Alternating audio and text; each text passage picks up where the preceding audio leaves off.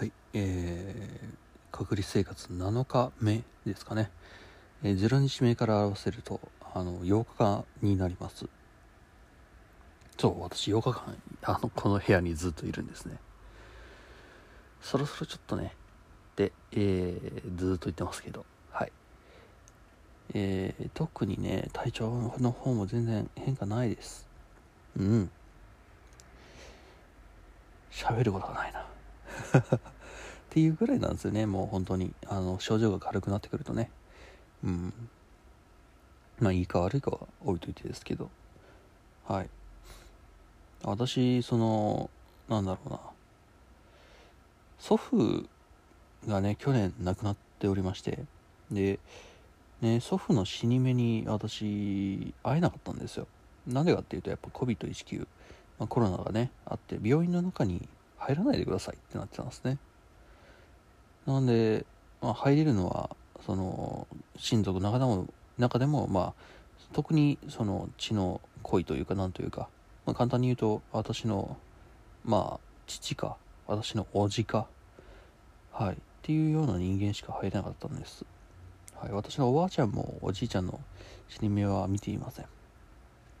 うん。っていうこともあってですねいや正直そのコロナウイルス COVID-19 に対して、まあ、恨みとまでは言いませんけれどもあのまあいい思いはしていないんですね。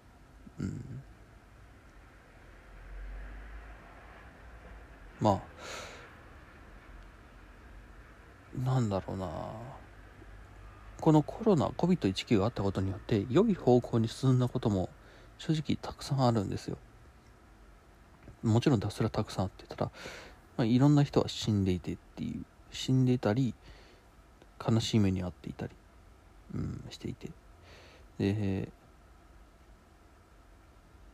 ただ最近このまあ私のようにですよ。コロナをまあ正直ただの風邪のように思うような風潮が出てきているよねっていうのは正直なところで、まあ、もちろんそのあね、10日間も休み取ってって、ただの風邪でそんなことになるわけないじゃないかって話にはあるんですけど、ただ、私の体感としては、症状としては本当に、なんだろうな、インフルエンザの方がしんどかったんですよ。うん。ってなってきたらやっぱ体感として、いやー、風邪とそんな変わんなかったっすよって言ってる人たちも、多分悪意があって言ってるわけではないんだなっていうのは、その個人としてはやっぱり思いますよね。そのなんだろうな、まあ、コロナってねそんなこういや風と変わんないですよっていろんな人に言ったらさへえそうか風邪変わんないんだ。じゃあ全然別にそのかかっても大丈夫だねって勘違いされてしまうこともあるかもしれないから基本的には、まあ、口をね紡いで口をね塞いで黙っている方が賢明ではあるんですけどただまあなった身としてやっぱり症状としては風邪と変わんなかったなっていうのはやっぱ感想として本当にあるのでうんなんというかうん難しいところですよね。うん。軽視というか軽く見るわけではないんですけれどもうん。で巷ではそういうこう風と変わんないよねという意見だったり感想だったりが溢れてきている中でやっぱまだまだこの生活は続くと思われるのでどういうふうに付き合ったらいいんだろうかっていうのをちょっと、えー、まあ、ずっとこの引きこもってる中で考えたりはします。はい。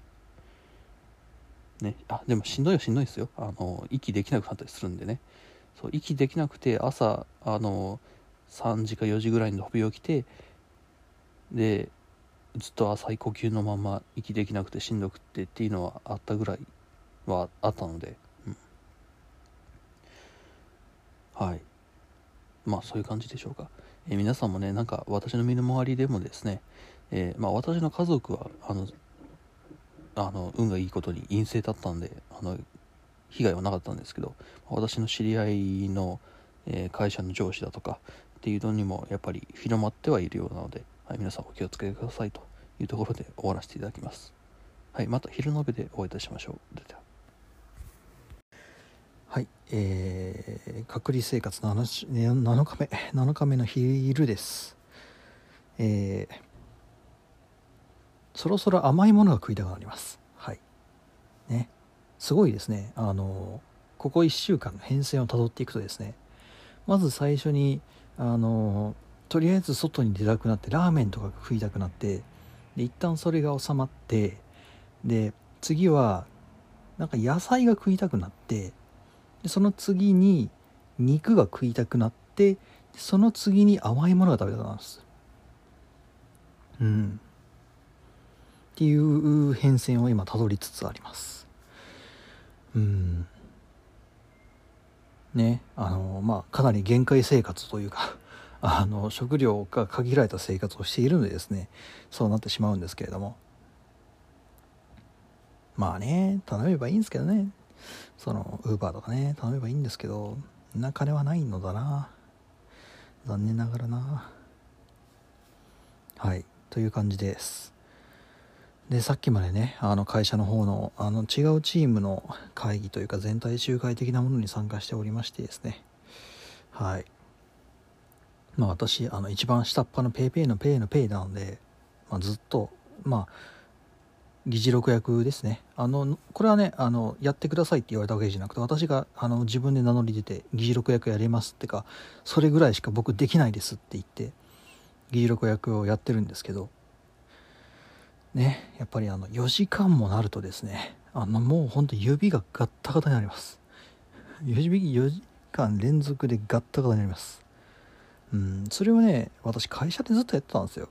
会社でやっててで慣れないキーボードでねね、いつも US, 使 US キーボード使ってておあそろそろまた会議だ。はい。エコーストップ。はい。という感じでえ人気者ですね。はい。いや。そう。会社のキーボード日本語のキーボードを使って慣れないながらカタカタやってて。であれですよ。自宅勤務というか軟禁状態になったので、ね、心置きなく、えー、ハッピーハッキンキーボードを使えるという感じです。うん、やっぱ負担はね少ないですね。ただまあ疲れるもんは疲れるんです。はい。回復するのが早いだけでというかなんというか。うん。いやでも疲れたら寝っ転がれる環境があるってすごいな。それだけはねあのなんだろうどうやっても抗えない、うん、そのなんでしょうね事務所に出勤することのメリットってたくさんあると思うんですよただねこれだけはどうやってもねその事務所では無理じゃん。ね。疲れた。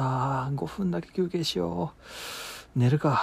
っていうのができるってすげえ。精神的に安定するね。うん。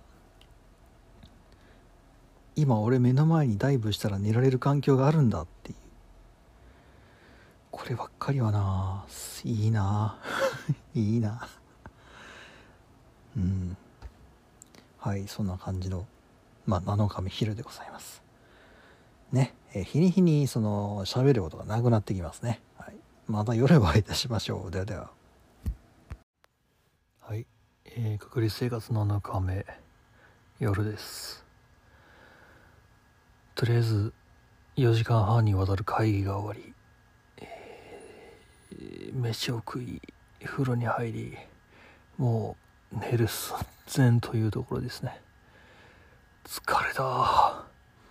あれがいあの4時間半を週1から週2はきついどしかもこれ私のあれですぞ。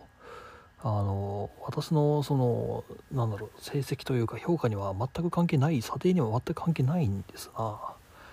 世知辛いですな。まあ、えー、自分から立候補したという面もあるあるにはあるんだがまさかこんなことになるとは思わんかった。うん。いやーなんだろうな。こう会社にかけるいや会社にかけると心に決めたおじさんたちの熱量がすごいんだな。うん。なんつうか。腹くくってんもんね本当にね。うん。なんだろう。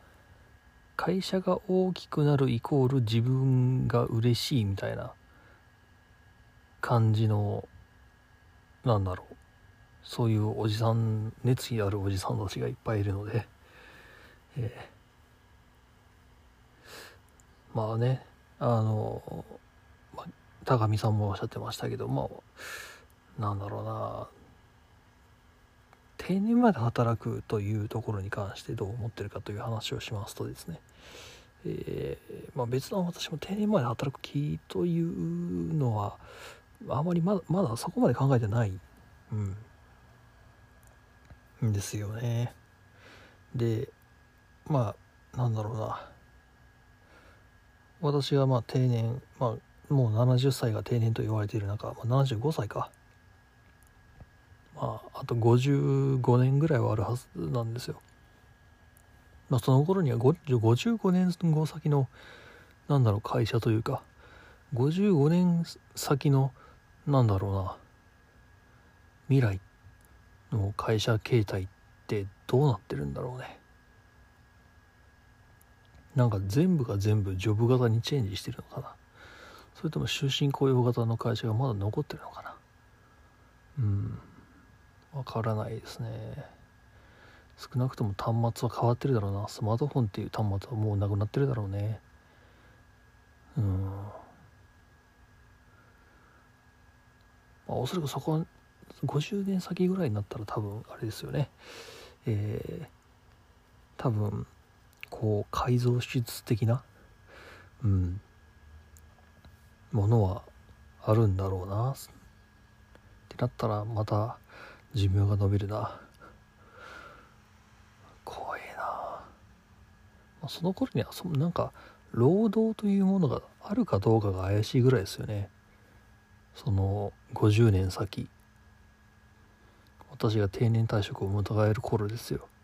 まあ定年というものがあればですけれど。ですねそれすらもわからない。うん。っていうことを考える上でまあこれはあくまで私の考え方なんですけどまあ正直僕たち考えてもしゃあないことだと思ってる節がありましてうんだったらまあ目の前のにある仕事をまあがむしゃらにでもやるのが一番いいのかななんて考えていてっていうところがあってあんまり転職というのにあんまり興味がなかったっていうのがありましてうん。まあ、あと単純に私仕事ができないのではいまあ、ずっとこう仕事ができないんですねあの同期に「お前真面目にやれ」って、えー、怒られるぐらい仕事ができないので、はい、あの同期にね、最低限の体裁ぐらい整えられないんですかっていうメールがね、えー、上司に CC つけて送られるぐらいには私仕事ができないんですね。はい。ってなったらまあ今いる会社に座るのがいいかななんていうのも考えているというのもありますけれど。うん。転職ね。転職が当たり前なのか、それとも今いる会社がなくなるのが先か。どうだろうな。っていうのを、まあ、今回の、まあ、いろんな人の話を聞いてね、えー、考えているさなかでございます。はい。なんだろうね、あのこういうことって正直、まあ、働いてたら普通に働いてる時はね余裕がなくて考えられないんですけどこういうこうまあずっと家にいる、まあ、10日間休みをもらえてる中でいろいろ考えがね巡っていくんだなっていうのを、えー、感じますね。なんかあれです。あの昔の哲学者はみんな暇人だったっていうかみんなニードだったっていうのを、えー、今になって思い出しましたね。はい。というわけでまあ明日お会いいたしましょう。